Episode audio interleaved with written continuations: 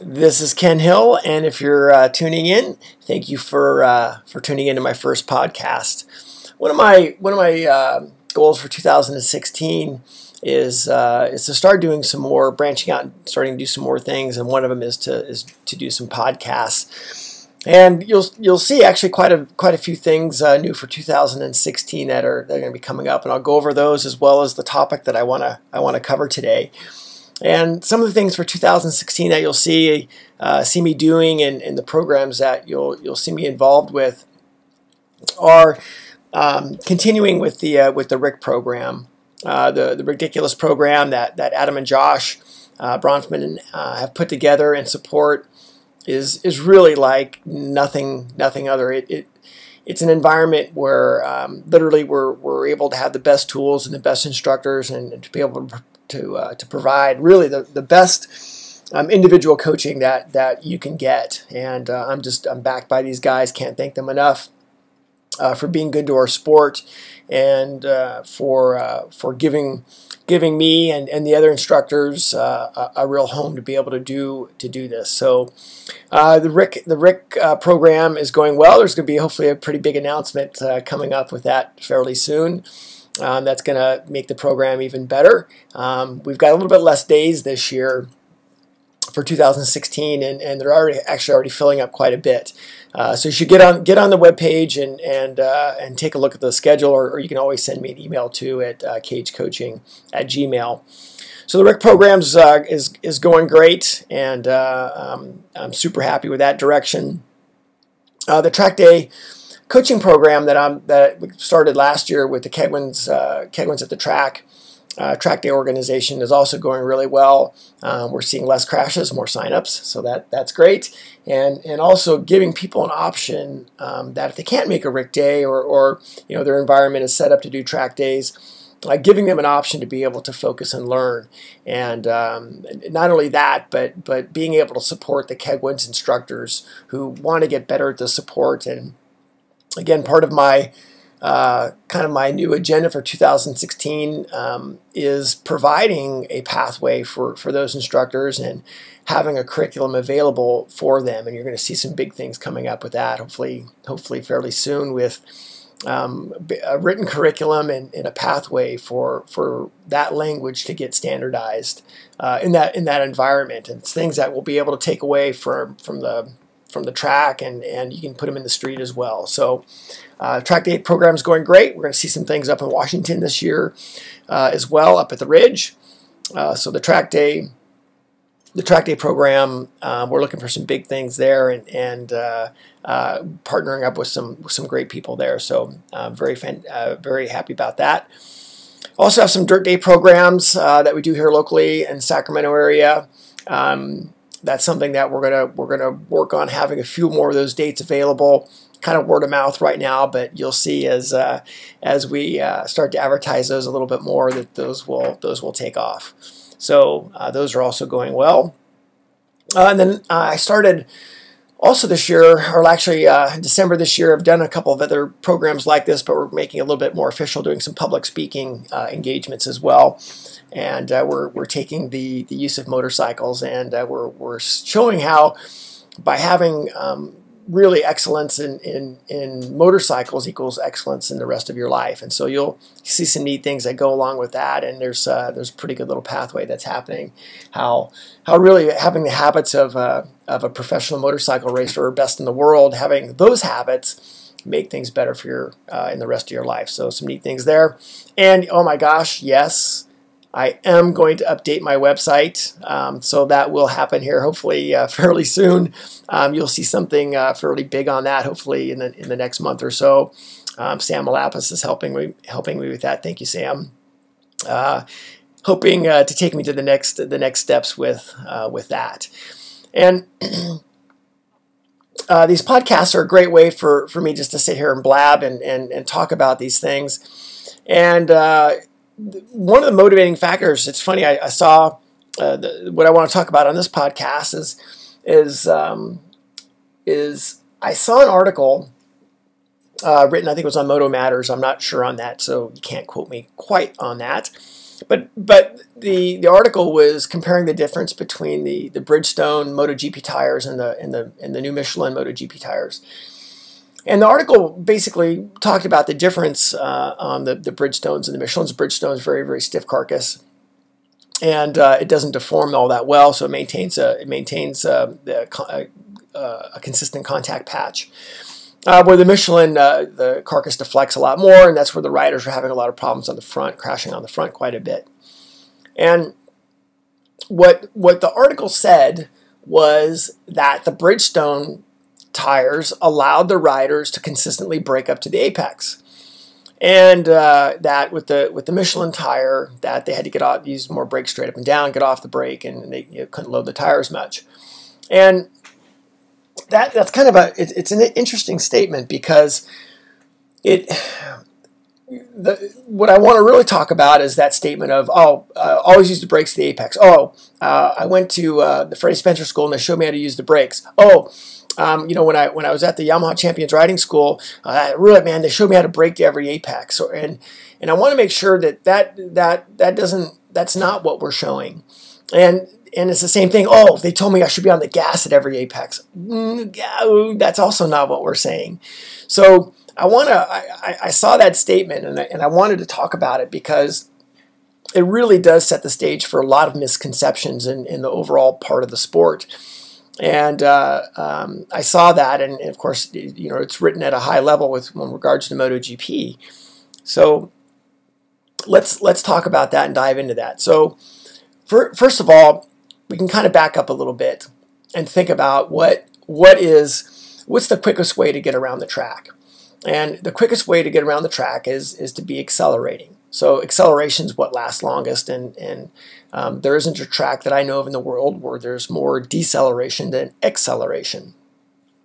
And so we want to be putting the bike in a position to accelerate. The more time that we spend accelerating, the better the lap time will be. And, and if you want to take it even further, it, it's basically who's going to be who, who's at wide open throttle the longest. So who's holding wide open throttle the longest? That's where the that's where the best part of your lap time is going to be. And um, yes, roll speed and, and, overall speed, of course, is, is, is part of that equation. But but the idea is is that we want to be in a position to be accelerating for as long as we can. So if we say that we're going to brake to every apex, well, then that that's that's actually not correct um, because then you're going to be losing out on a lot of acceleration time. And the, the first thing that we have to look at then is let's we have to kind of talk about an apex and define what an apex is. And there's two there's two apexes. So we have our we have our, our inside or entry apex. That's the closest portion to the inside part of the track you come. And then there's an outside apex, the closest portion to the outside part of the track that you come. And those apexes are, are really determined by by um, the, the radius of the corners um, and and the point of where you're when you start to accelerate you want to be taking away lean angle from. We want our entry apex to be as early as possible because we want to be accelerating, but we also have to be in a position to be taking away lean angle from it. Uh, so one, we don't we don't hold lean angle or add lean angle because that that's not something that's going to get better as we add speed. So when we start looking at those apexes, we have to think about those apexes a little bit differently than, than what we've thought about them in the past. And the apex has really become a big reference point. And, and same thing with the exit apex, it, it's also a, a big reference point. How you get to it and how you get from it, and really what control you're using when. And, and how, that's, how that's dictated by is what type of corner it is, whether it's an entry corner or an exit corner or even a balance corner. So Apexes, think about them a little bit differently. Think about them as your report card for your riding. Think about them as what control am I using when? Am I at, am I am I able to take away lean angle from it? And and think about how how it affects your overall radius. We want to run as much radius as we can. Of course, we'll take into consideration what comes before and what comes after the corner to maximize our, our feet per second or, or what our, our average speed is. But the, the apexes, um, let's start let's start thinking about those a little bit differently, and that kind of blends into the next type of thing that we're talking about, which is defining the the, the types of corners. And uh, let's let's think about it is if we used our brakes to every apex, well, then our exit's going to suffer because on on entry corners, and this is where we would use our brakes to or past the apex, is on entry corners. Entry corners is where our deceleration zone is longer than our acceleration zone. And there are entry corners where you'll use your brakes to or past the apex because that's what that radius has to offer. That's what that corner has to offer. The deceleration zone is greater than the acceleration zone. So on corners that that offer that, yeah, use your brakes to or past apex. Absolutely, because you want to maximize that. But most corners are exit corners. And with an exit corner, because we want to take advantage of that acceleration zone, we want to get the bike slowed and pointed so we're starting to drive past the apex, right? We're starting to apply throttle as we go past the apex. And that's that's also when the exit apex as a reference point comes in comes into play. How you're getting to that exit apex. If you're getting to the exit apex with too much lean angle, then we've either apex too early or you've gone to the throttle too hard. So there's an idea of of when that happens. Or if you're not using all the track uh, on the exit, then then we have a trajectory issue, or we've got an eye issue, or even a throttle application issue. But you can start to use that as a report card for it. So corners where the acceleration zone is longer than the deceleration zone, we want to get the bike slowed and pointed so we're accelerating past the apex. We're picking the throttle up at the apex. I'll tell you a great example of that was uh, the MotoGP race, um, the, the Sepang race. That was right before the last one. And you watched the qualifying between Pedrosa and, Mar- and uh, Marquez. Uh, Pedrosa probably ran one of the best laps he's ever run in his life. It was an amazing lap uh, on his qualifying lap, and and coming on to the the final straight, uh, Pedrosa had the bike slowed and pointed, was picking the throttle up as he was taking away lean angle, just as he went past the apex, and and just completely nailed it. Uh, maximized every bit of that acceleration zone that he could. And then you watch Marquez, and Marquez uh, got in there, rushed it in there a little bit more. Um, bike was a little bit out of shape, and he was late picking up the throttle. And he he he used the brakes longer, closer to the apex, but that delayed his acceleration zone. So now his acceleration zone became shorter, and he wasn't able to pick up the throttle till he basically was right at the apex. So great example there of realizing using those as report cards and being able to see what those riders are doing when. So I, I wanted to kind of put this uh, uh, this first podcast together. One to kind of tell you what's going on for some of the 2016 things, and also let's start getting our brains thinking uh, ab- about our sport a little bit differently, and, and think about it, it. It can be really confusing thinking that you're going to use. Oh, I always use the brakes to the apex. That's what they. Yes, that's I, that's what they taught me. Is I, I brake to every apex. Mm, well, if you're going to do that, your your acceleration zones are going to suffer.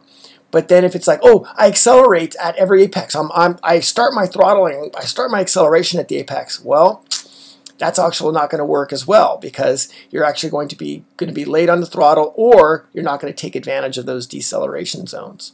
So being good at this sport is being able to understand your environment and, and understanding the radius of the corners and understanding what lasts longest in those corners. And starting thinking about those apexes differently. Use them as report cards. What, how, where, what lean angle do I have with them? What control am I using when? How close am I uh, to them? What becomes what comes before? What comes after those apexes? So this first um, this first one, I kind of wanted to get that going in your brains a little bit and talk about that, and uh, and kind of kind of get the kind of get the ball rolling with that. So uh, I want to try to plan on doing some of these podcasts uh, probably once a month, but but even more than that, uh, probably as the season gets going and as I have some guests come in and, and chat about some things. So you're welcome to uh, to send me an email, khcoaching at gmail.com, uh, if you've got any questions or uh, if you got something that you want me to chat about on, on these things. But yes, I got a bunch of topics that that we'll keep going over. And thanks so much for for tuning in and listening.